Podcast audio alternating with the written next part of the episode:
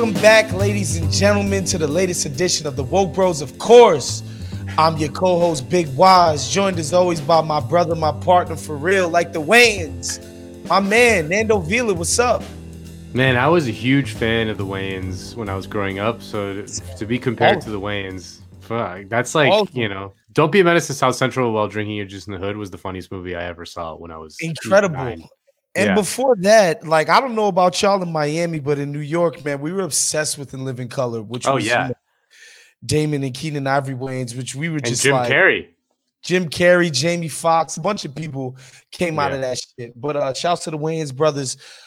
Ah, we got a dope interview with a mayoral candidate out here in Los Angeles, a cat named Craig Greiwe. Uh, pretty good, good interview. We're gonna get into that.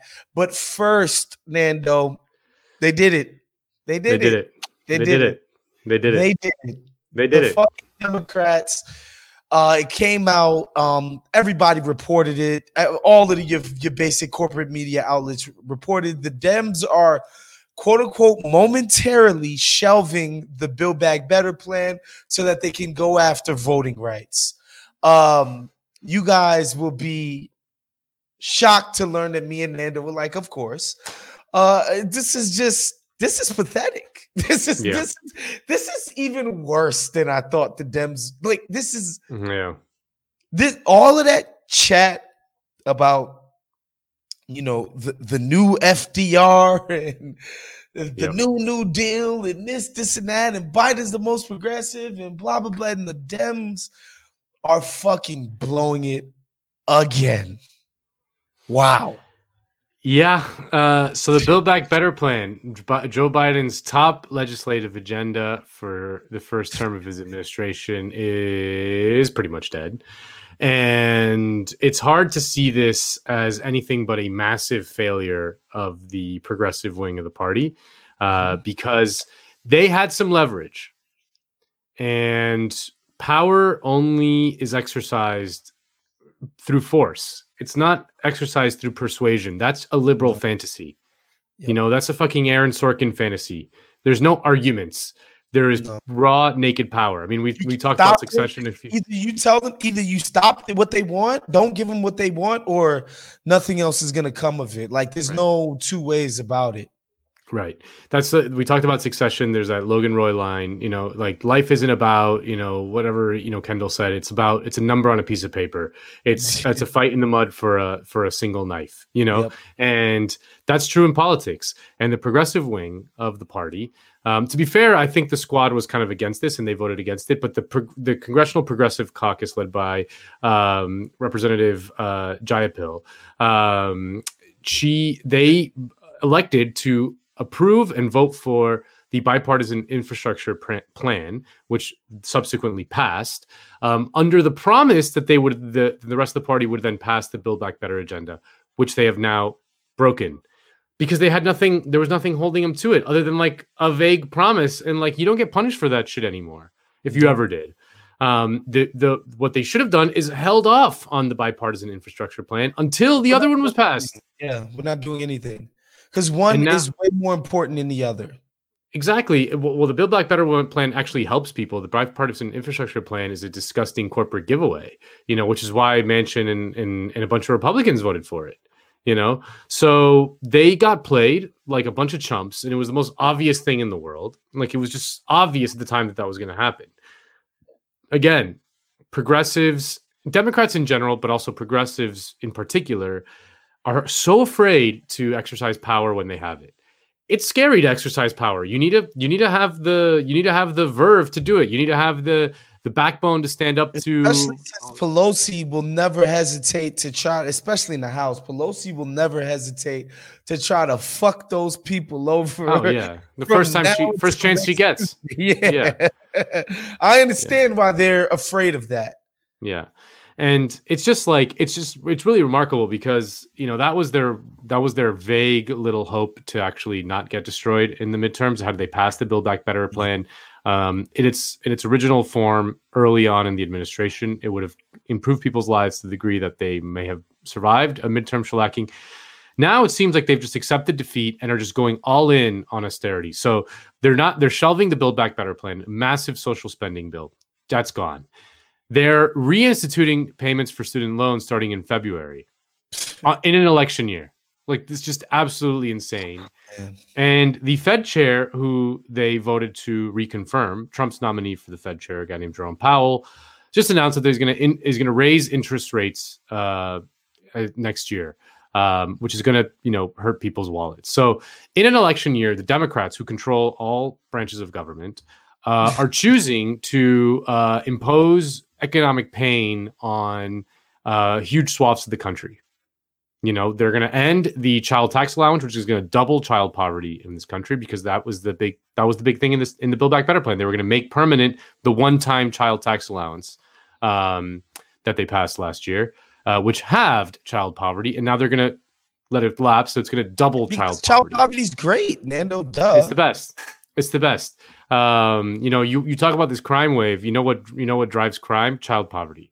Um, a kid who grows up poor is much more likely to become a criminal than, than a kid who grows up not poor.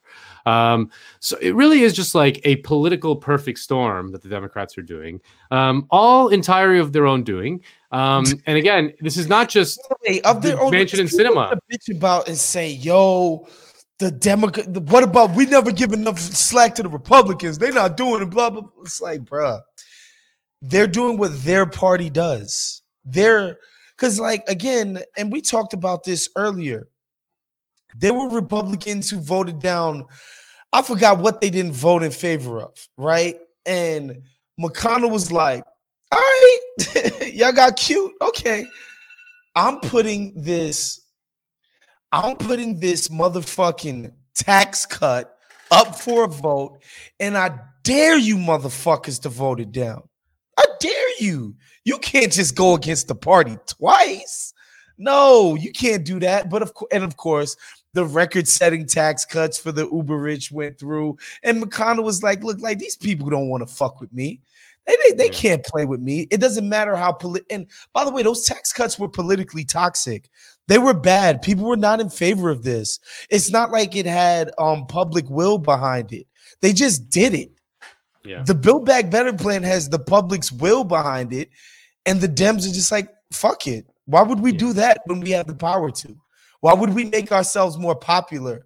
Why would we help people out if we had the power to? And there's your answer. And that's why, again, like these people are going to come around for our votes and scare us about, you know, this thing and that and and and, and the, the Republican oh, boogie. Roe v. Wade. Roe what v. happened Wade. there?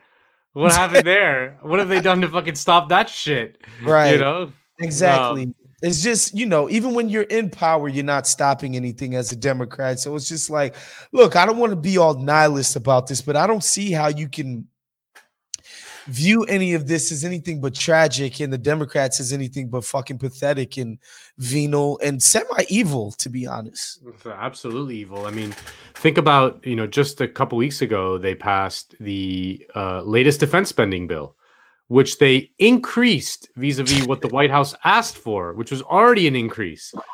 This is coming in the in a time when we're leaving Afghanistan. We're ending one of our biggest wars. Our, they're, well, they're ending our longest war in, in history, and we're in theory ending that war, which you would imply, which would seem to imply that defense spending should go down um, as a result. Instead, the White House asks for an increase, and the Congress, with huge bipartisan majorities, like huge bipartisan majorities, um, is giving them even more than they asked for.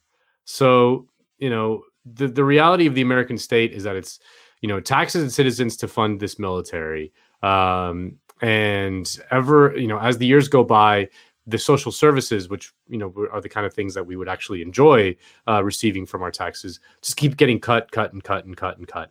And we're staring at a political future that is as bleak as I can imagine, which is a yeah, weak definitely. Democratic president working with a huge Republican majority in both the House and Senate starting uh, after next year's election, um, in which they work together to implement austerity, to cut Medicare, cut Social Security, the bare bones of the U.S. welfare state. Um, I suspect that that's going to happen, um, and it's just it's absolutely bleak. I mean, if you're looking for any hope in politics right now, uh, I, I, don't know what to tell you. The only real hope you can see going on in the country is you know with the increased labor militancy which is going to if it continues and if it and if it is allowed to uh, flourish will change the political calculus in ways that are unpredictable um, yeah. but right now uh, it is just uh, it is absolutely bleak yeah, I got nothing else to add. I just saw like I saw that news and could do nothing but laugh. Like these guys, they're, they're fucking pathetic. And then of course the Hill floats out some tweet about Hillary in 2024. she yeah. might be the best the Dems have to offer. Like, let's bruh. go. Let's fucking go. We're gonna turn this show into a Hillary show. We're gonna fucking we're gonna join her campaign. We're gonna raise money. We're gonna raise awareness about the new Hillary campaign. Let's fucking go, oh people. Um, did you see Pelosi came out today and was challenged on the uh, on the issue of uh, Congress people trading on individual stocks, which is crazy that it's legal. Uh, and she and she goes, um, uh, listen, we live in a free market economy. These people are free to participate uh, in a free market economy. So that's it, you know? And it's like, wait, what? Hold up. And and the funny thing, like, this is that's ridiculous. Um, yeah. Like, I work at Spotify, I, so therefore I own Spotify stocks. They send out this email once every quarter, whatever the fuck it is, about like, yo, you can't we're about to do the quarterly earnings, whatever, blah blah blah report. Like there's this window where you can't do shit with it, right? Yeah. Like as an employee, like yeah, there's yeah. rules, right? Like I have to follow this shit. Like Congress people get briefings and all kinds of shit. oh no, they, they have, write laws and pass right, laws. They have the ability to like literally make these things more valuable. Um, yeah, it's crazy. Whatever. Yeah, it is. Um. I hope you guys stick around. You guys definitely want to stick around because I thought our conversation with uh, Craig Greiwe was extremely um, illuminating and pretty important. Um, he dug into the nitty gritty of homelessness, which is just, you know, it's, it's reached full blown epidemic proportions here in Los Angeles. Uh, I think you guys will enjoy checking that out. The world is racing to get back to normal and start meeting up in person again. But after the year we've all had, getting back to feeling normal takes time. I don't know about you guys. I've been feeling overwhelmed, flustered, just avalanche, stuck under this avalanche of things I have to do and people I have to see and people I got to talk to, Zoom meetings and emails. Hell, even this ad that I'm recording right now, I forgot that I had to do it. I'm doing it from a computer that's not even mine. It's really tough to do all of this when you feel like you're trying to handle it all by yourself. Do you feel like that? If you're feeling overwhelmed by it all, guess what? You're not alone. It's important to find the support you need to face those feelings and move forward. We all talk to our friends when we're experiencing issues, but they don't always give us the advice we need. I mean, think about it. They can't really give us unbiased feedback because they're involved in many of our interactions and how we are. What you really need is advice from a licensed professional. It can be refreshing and rewarding. When you're a low point, when you're in a low point, you might feel alone. But over 50% of Americans struggle with their mental health. We all need help sometimes, and asking for support when you need it is actually a sign of strength. Here's the idea use TalkSpace. It's great, it's easy to use, it matches you with a licensed therapist, and schedule live video sessions all from the comfort of your device.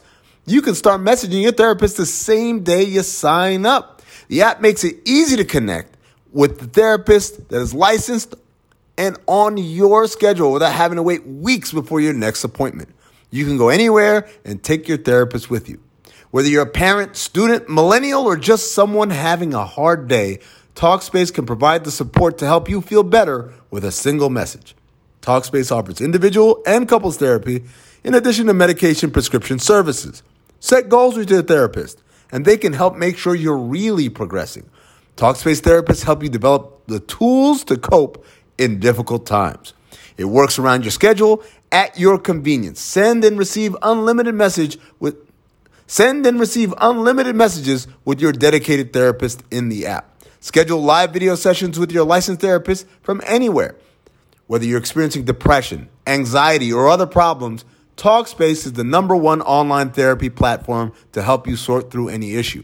We've got thousands of licensed therapists available for you to match with, and they're experts in dozens of specialties, including anxiety, depression, relationships, and more to help you start feeling better.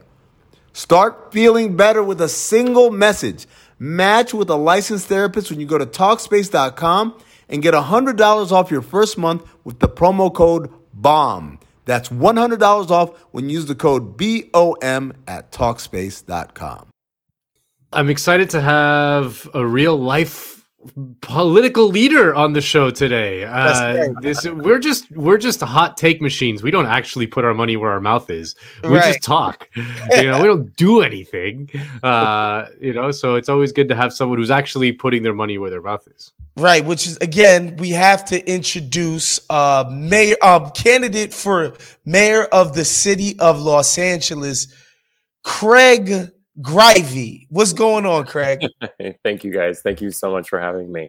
Um, I'm excited to be here. I'm a big fan.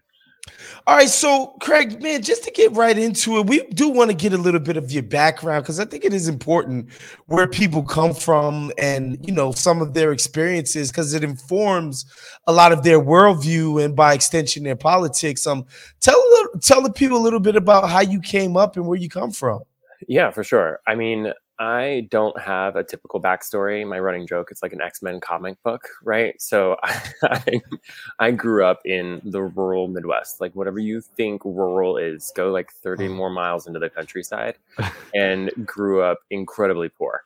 Mm. Um, and I, it's the type of poor, like people talk about poverty and, and poverty is rampant in this country. It's the type of poor where you like it's not even when you go to the grocery store and buy the stuff on sale it's that you can't afford to go to the grocery store. Like i we had to forage for food in the forest. Uh, mm. to this day i hate mushrooms and asparagus because they grow in the wild for free so we ate a lot of that but like I, absolutely not. Like people pay $30 a plate at spago for asparagus i'm like no never.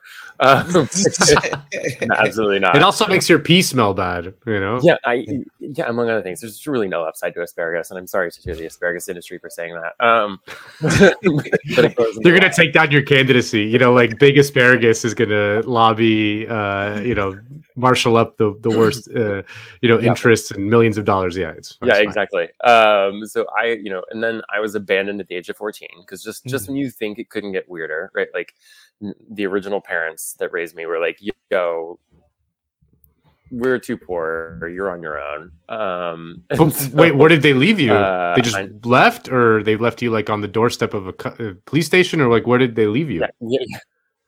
no sadly like that happens when you're a baby. When you're 14 the firefighters don't take you in. Um, so they were like you're on your own. Go find a place to live. Uh, go you know get a job if you want food. Right? Like so i would get up i would go uh, get on the bus go to school uh, and then find my way to work and then work full time job until midnight and then get up in the morning at 6 a.m. the next day and rinse and repeat. Um, I had no idea what college was, much less how to get there, but through a lot of hard work and a lot of really amazing people being kind to me, I found my way through college and undergraduate at USC and then law school at Columbia Law School. I am licensed to be an attorney, but I do not practice to be an attorney. that is not a thing. Mm. Um, hmm. And now I serve as chief strategy officer for Rogers and Cowan PMK, which is one of the largest entertainment and culture marketing business strategy firms in the country. So it's a long way from the cornfields, but I, my running joke is like I had to spend my whole life like no one told me what's happening, right? Like anyone who has parents and they're like, well, we were poor, but I had a loving family. Like that's not a thing for me. And I had no one to like tell me how life was. So I had to figure it out. And so it's that can do spirit. It's that figuring it out. It's that same level of empathy that no one should have to go through what I went through that informs every single policy, every mm. action I do, um, every piece of accountability. Because when you are that poor and you are alone in the world, like you don't have the option to like not be accountable. So it, it, it, it informs sort of everything as to who I am today. Well, you came to the right show, uh, Craig, because over here it's it's one of those things, and you know, it's interesting hearing your background because it's at the cross sections of a lot of the things that we talk about here, right? Like you're a Heartlander, but you're from the, the rural part of the Heartland, grew up super poor, working poor, like hand to mouth type of stuff. Yet you've intersected with the hoity-toity USC crowds and Columbia, which you know, while it's an Ivy, we joke with our friend Daniel Bessner. Not a top tier Ivy, but still an Ivy. okay, okay, okay. Calm down. Calm down. I mean, I'm not a fan of Columbia Law School, but there's still a top tier Ivy. It's not Cornell, okay? It's not Cornell. that is by the way. They get so salty. The other day we went to dinner with Bessner. Wa- Waz and I went to dinner with Bessner, and he showed up with a Columbia beanie. You know, Yeah. like, oh, it's so cold. I just have to bring out my beanie, and we're like, yeah, shut the fuck Well, listen, you can make fun of people who went to Yale. They're uppity, right? Like, but okay. Columbia kids, Columbia kids are ruthless. They'll cut you. Well, Craig, your your snidey um, remark about uh, Cornell is like exactly what Bessner would have said. Is yeah, he's like, yeah. perfect. I can't wait for him to see. Dartmouth. Uh, Dartmouth and Ivy. Everybody's just stoned there all day long, and I mean that in the nicest possible way.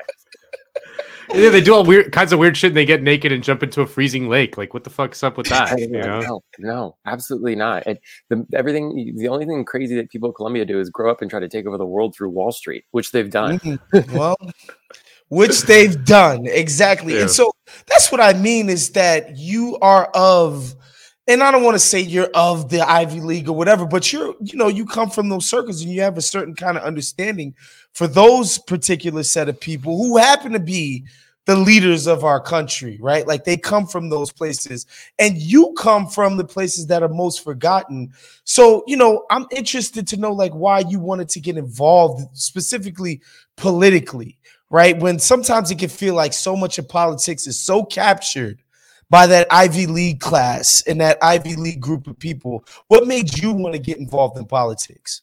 I mean, I, let me just be very clear. I have never wanted to run for office in my life. No one in their right mind. Like I was dropped on my head a lot as a child, and I still didn't want to run for office. Right? Like, um, I am doing this purely because that it, you know, after building a movement in LA, uh, rise together for a hundred thousand everyday people who support common sense. There was no one in the mayor's race with any type of common sense or accountability. I'm not doing this because I wanted to get involved in politics. I'm not interested in being governor or senator. Senator, I am only running for mayor, and I am running for mayor for exactly what you said, because I come from where everybody's been forgotten. Right, like I went back and I saw, like, if you go back to to the town I grew up in, now it it's like it was 30 years ago. Time forgot, right, and it's run down, and people are hopeless. And I don't have to go all the way to Indiana to see that. I have to just look outside my street in LA Hmm. the, like the the leaders of this city have forgotten the people of this city and listen i grew up in an environment like that if i have the smallest opportunity to make sure that the city i live in doesn't become that i'm gonna i'm gonna kill myself working hard to make sure that that doesn't happen so yeah i'm running for mayor in spite of the fact that i never wanted to run for political office because i've got the plans and i've got and everybody else who's running is just an extremist who has no interest in serving the people. And so I'm tired of people being forgotten. So I'm here to stand up for the people who are forgotten. You know, uh, Los Angeles, I, I find to be a fascinating political city. I'm not from Los Angeles, but I've lived here for six years, and um, it's just from what I can see uh, in these last few years, like there is kind of this insurgent. Uh, progressive movement within Los Angeles. Um, some of our friends work are involved in it, and and and it's and it can be frankly really inspiring. Um, but then there's also like a, a sort of equally vicious, if not more, counter reaction to that, um, and it's a lot of it's driven by the the homelessness issue, um, which to me, I mean, I just I, you go to dinner or you go you meet up with people, and it's It's all anybody Um, it's-. It's all everybody can talk about. Like just last night, people I was at a dinner and people were that's the, that was the issue of conversation. Um, what are what are in, your mind like? Why is the homelessness issue uh, the way it is here uh, in Los Angeles? I mean, you, you know, this is a, a wealthy city. This is a you know a liberal. You know, in theory, it's a liberal city. It's in a liberal state. It's controlled by the the quote unquote good guys. Uh, and uh, what, what's going on? Why why are there so many homeless people in LA? Yeah. Well, so I'm going to put it in context and then I'm going to, and then I'm to be just raw and truthful. Take as much Which- time as you need. No, no, brother. no. I, this, is- this is quick context, right? Like, I don't underestimate like how big of a crisis this is. You're right. Everybody in the city talks about it, and it is a humanitarian crisis of unprecedented proportions, right? Like five people dying a day on the street is unacceptable. Mm. It is also only sixty thousand people, in a county of 12 million people, it's only 60,000 people. Hmm. That is a football stadium's worth of people. You're telling me Yeah. we can't solve a football stadium sized problem with $8 billion to be like, yeah, after Hurricane Katrina, we displaced, you know, Hurricane Katrina displaced 250,000 people. The Texas hurricanes displaced a half a million people each. You know, they were able to get back on their feet. You're talking about Syrian refugee crisis, 11 million people. We're talking about 60,000 people. You're telling me with billions of dollars you can't solve the problem. The reality is is that they don't want to solve it. Why is it a crisis, Nando? I'll tell you why it's a crisis. Because po- the politicians in this city let it grow out of control because it didn't bug them. It only affected communities of color and neighborhoods that they didn't live in. And then when it got big enough that it spread into neighborhoods where their donors live and their donors started calling, everybody decided to start paying attention. Because as liberal and progressive as everyone who's running in the mayor's race likes to pretend that they are, they're all beholden to the political class because they've been in office for 20 years. And so the only thing that matters to them is what their rich donors say. And so mm. they didn't, we, this crisis got out of control because their rich donors didn't speak up about it for 10 years. And so it went from 10,000 people to 60,000 people. Now it's 60,000 people, and everybody's like, I promised to do something about it. Oh, give me a break, right? Like they have no plan, right? Like I'm the only candidate with a concrete plan to end homelessness. You telling me we can't solve a football stadium sized crisis? Please.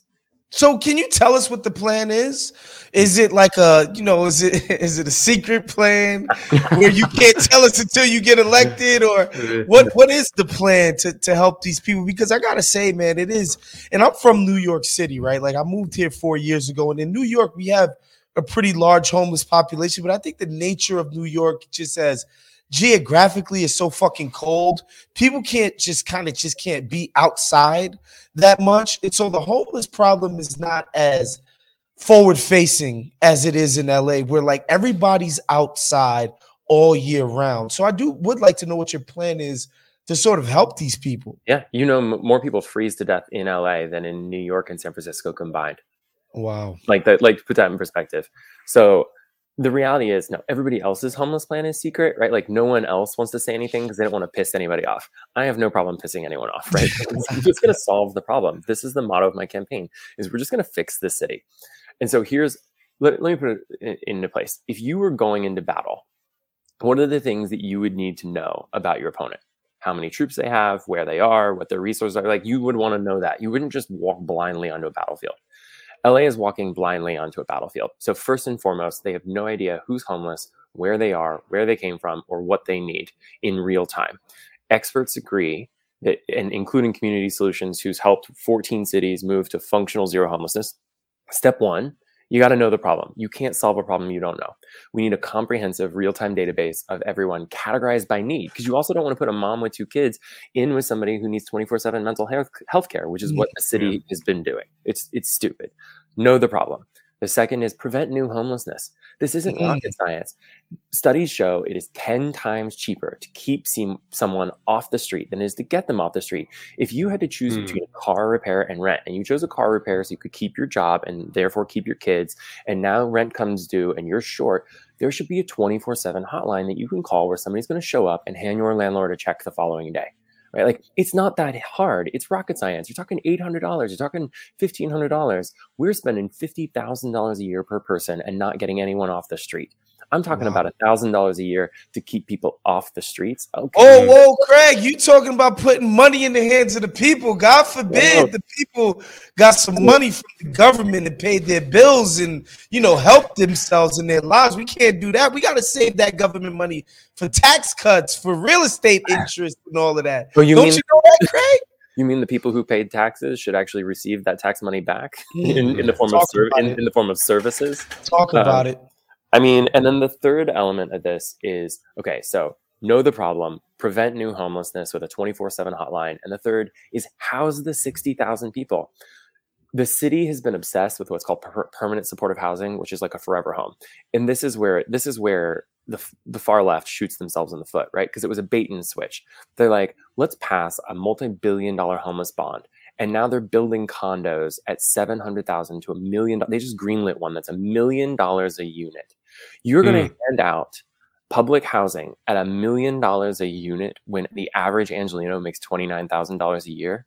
what are you smoking? And city council was unanimous in its approval, right? So, and meanwhile, we built a thousand permanent supportive housing units and 4,000 people have died. So they're not getting the math right. We need to shift resources. People who need permanent supportive housing will get it eventually. But in the meantime, we need to get people off the street. We need to stop people dying. So my plan is very concrete and very specific. 20,000 immediate shelter based semi private rooms categorized by need. So, again, you don't have a single mom with two kids along with somebody who needs 24 7 mental health care. 10,000 transitional supportive housing units, the tiny homes that you've read the headlines about, at a mm-hmm. maximum cost of $30,000 a pop, which is what they cost everywhere else in the country except Los Angeles. 12,000 collaborative shared housing units where people, uh, two people share a bedroom and they build a sense of community and a bond. Listen, millions of college students do it and actually is proven to help people uh, get clean and stay clean. And then 5,000 addition, additional mental health residential beds at 1200 State Street and 500 substance abuse beds. And with that, you have 50% of people off the streets in under nine months for less than what we're already spending. You know, it's uh, because I'm a professional uh, political commentator.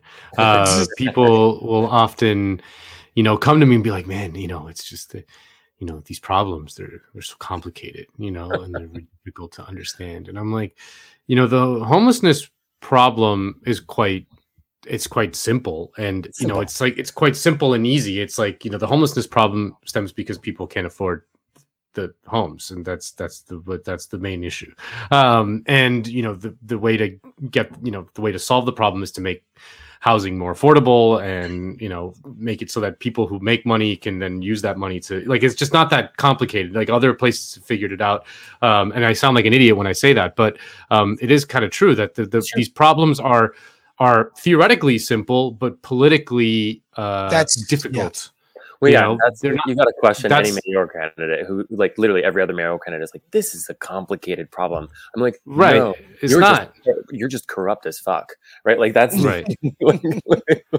so, like, but what what are those political barriers? Like, why is it so political politically d- difficult. Like who who is against like who would be against something like what you just proposed? Like yeah the, what like, interest you know, would just be, just throw themselves in front of this if you're saying it's cheaper to do this. It's gonna obviously help like actual human beings right? Like we know who it's going to help.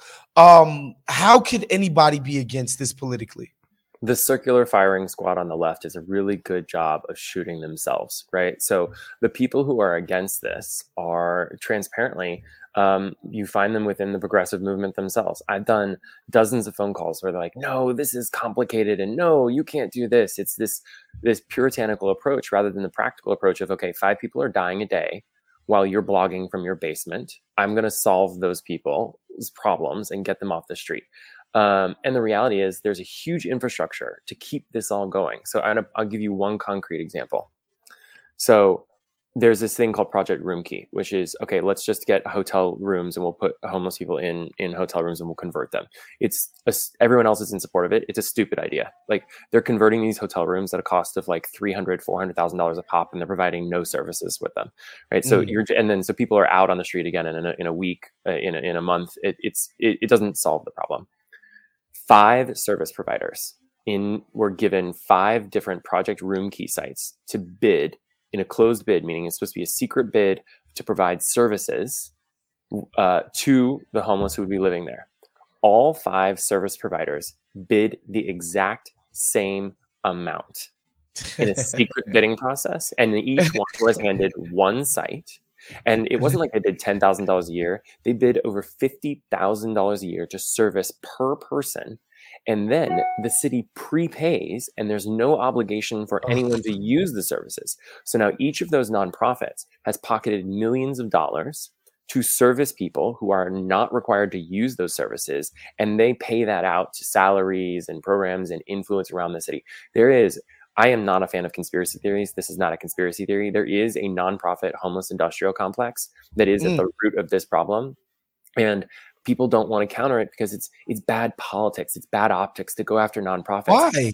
I I don't know. Literally, like if it's the truth, like if you tell me in a secret bid, five different organizations gave the same exact fucking bid, like that's not. This isn't fucking rocket science, guys. This well, is ask This yourself where the ask yourself where the money's going. Okay, so Mark Ridley-Thomas was indicted, uh, f- right, by the feds uh, for stealing, and they they weren't just indicting him for what they had him on. There's a whole lot more that's rumored about there that's coming down the pipeline. City Council voted to suspend him. Three City Council members voted not to suspend him. Why would you not vote to suspend a councilman who's been indicted and not just like in a like oh well maybe there's a little bit of information but like for three years people have known that this bribe was taken. So like why would you not vote to suspend someone right? Like we have institutionalized corruption in this city and you know if we're spending two three billion dollars a year to house the homeless and we're not housing the homeless where do you think that money's going? Because it's not Right. going to help people. They're paying Got you. $2600 per tent? $2600 a month per tent for safe camping sites. That is more than actual rent. Rent an apartment. Man you know and man i'm glad you brought up because look to be quite frank to be candid with the people i don't pay much attention to the progressive politics of the city of los angeles. I know that i should i know i should be more engaged with what they're doing here locally but i am not. But i did notice in you know our exchange and the press release and all of that you are running as an independent. And nando and it's a you know it's a running joke that we have here all the time about the democrats in the sense that all we ever hear is about the republican boogeyman and they're going to take over and they're going to ruin your life. Yet in those places where the democrats are ascendant powerful and dominant we don't live in some fucking liberal progressive utopia the bottom line is in Los Angeles, there are no Republicans standing in the way. They have no chance to do a goddamn thing. The Democrats are in charge, and yet this is what they sow. I don't, I don't understand that. So why did you grow up? Why did you um end up running as an independent? Maybe I just answered my own question. Listen, I, everybody likes to talk about party, and I would uh, you're you're you're dead on. Here's the deal: any minute we spend talking about party is a minute we're not spending talking about real solutions for this city. That is like that is the functional truth. Now, I am I'm I. So the the answer is the Democrats are also in control of exposure around the race. So um, you know, I ha- I I would love to run as an independent in a late breaking change. I'm listed as a Democrat, um, but Mm. because otherwise I don't have access to the panels and forums, right? Like they Mm. silence the party, the Democratic Party will actually silence you and be like, you can't participate in any of the panels and forums. And since there's Mm. there's no independent forum out there now, so I'm an I'll call myself an independent. I'm still independent. I am not beholden to any party infrastructure, so I don't expect to receive the, the Democratic Party's endorsement in this race but it's the I want to say it's the little d Democratic, not the Democratic Party, the little d Right. Democratic principles that under that underlie my campaign. Right? Like we don't have to talk about party to talk about the fact that like this world is better when the people who need help ri- are get that help and get back on their feet. The people need a helping hand. We don't have to. You don't. Doesn't make you a Democrat. I, I was talking to somebody about this the other day. Twenty years ago, as an assistant, I got paid forty thousand dollars a year. 20 years later, the holding company I work for pays assistants $40,000 a year. It doesn't make me a progressive to know that that's wrong. It makes me good at math, right? Like, so yeah, I am an independent. Um, I would have preferred to stay a party independent, but that that is that is was that was a that, just that was wasn't feasible. I got it wasn't Yeah. feasible, right? But This is vibrant democracy that we have, you know, Yeah. where you have to choose between, you know, like this insane reactionary party and then this just like entirely captured, you know, soft, yeah, mm, but I will tell them, party. I love it. I'll, t- I'll tell everyone, I am the most independent person you will ever meet. I'm a straight down the middle of the road centrist. If you're a Republican, you should love me because I'm going to get shit done. If you're a Democrat, you're going to love me because I sh- I'm going to get shit done. And the shit that we're going to get done is actually helping people and helping people get back on their feet, helping people move forward. Oh my God, a revolutionary concept, a government that actually works for its people. I'll tell you what, Craig. Um, you know, centrists or not, no Republican's gonna like the idea of giving people money who need it. You know, because they're fat, lazy. Get a job. Why are you taking Yeah. my tax dollars? You idiot! You're fucking poor. You're dumb. It's your fault. Fuck you. That's Listen. the that's the Republican Party talking line on um I- helping people out. I think listen, the Republican Party versus people who vote Republican are two different things. Fair. That's Um, fair. so like this country, this election, and I'm not going to get into national politics, but this election wasn't 81 million crazy people versus 74 million crazy people. There's about 30 million crazy people on either side, right? And then there's a whole lot of people in the middle who share common ground.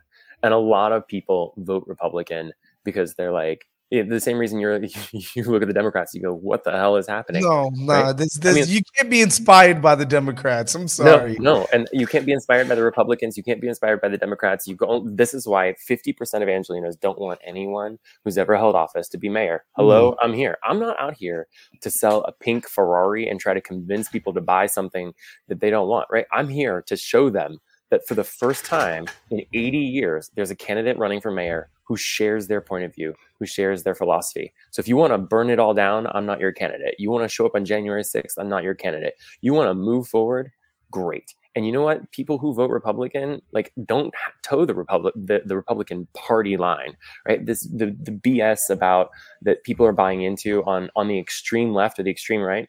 It's not my jam, right? Well, um, so you know, we we mentioned how homelessness is like is like the big issue, but like, what other stuff would you want to do if you were mayor? you know, What like else? imagine you became mayor. What else is what else what else is on the agenda? Are we going to rename the Crypto.com Stadium back to the Staples Center or, or like the Kobe Bryant the Kobe Bryant Arena? Like that, I feel like that. I feel like that plank would win in Los Angeles. I rep. I mean, I represented Kobe for the last four years of his life, so I'm a big fan of that. Um, I Yeah. Mean, I mean, listen, we renamed a, a, an arena from an office supply store to a crypto currency. Like, what's the Right. difference? Like, we forget. It's like we all knew it called Staples Center, but it was an office Yeah. supply store. Okay, so like, Right. I'm not that attached to, to the word Staples, but I am the only candidate with actual written plans in homelessness. The actually the only plan that exists in Los Angeles to eliminate homelessness in under four years affordability, crime, and corruption. We'll go to crime next because it's on everybody's mind, right? Mhm. Crime. There are a lot of people who are like, "Oh, crime's not that bad, and crime's not going up." I'm like, okay, I don't know what headlines they're reading, but that is it's BS, right? The reality is that crime is rising, and even more. Even if crime weren't rising, people feel People feel less safe. Yeah, less safe. that and, matters. and, and so how people feel matters. You want to deal with the you want to deal with the truth you want to deal with the truth as people feel it? Because one of those is going to move you forward right? And the, the reality is people feel less safe. And you the smash and grabs all of that stuff here's the number one way you reduce crime. The police currently spend 34% of their time dealing with 60,000 homeless people. 34% what do you think happens to the crime rate in any american city if you cut the police force overnight by a third right? That's what we've done in LA. So when you solve homelessness, you put those officers back on the street with their neighborhoods, engaging their neighborhoods. Now that we need criminal justice reform, we need policing reform. We certainly need all of those elements. The second element of that is you need to focus police on just doing police work, which they'll tell you, like, you don't need a police at a at a fender bender. You don't need like we need a whole group of of of, uh, of what I call of peace officers, right? Not, not not law enforcement officers, peace officers who mental health experts, addiction experts, folks dispute resolution experts.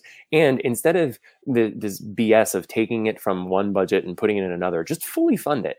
Right now you're fighting for scraps for a pilot program in, in los angeles. Why are we pilot programming this? We know that it works. We know that having people out in the communities engaging with the communities in a non um, threatening way builds positive relationships and reduces crime. So let's just do it. Let's get people to feel safe. And then the third is you do need to fairly enforce the law. While we need and did need and still do need criminal justice reform, Gascon has gone off the rails.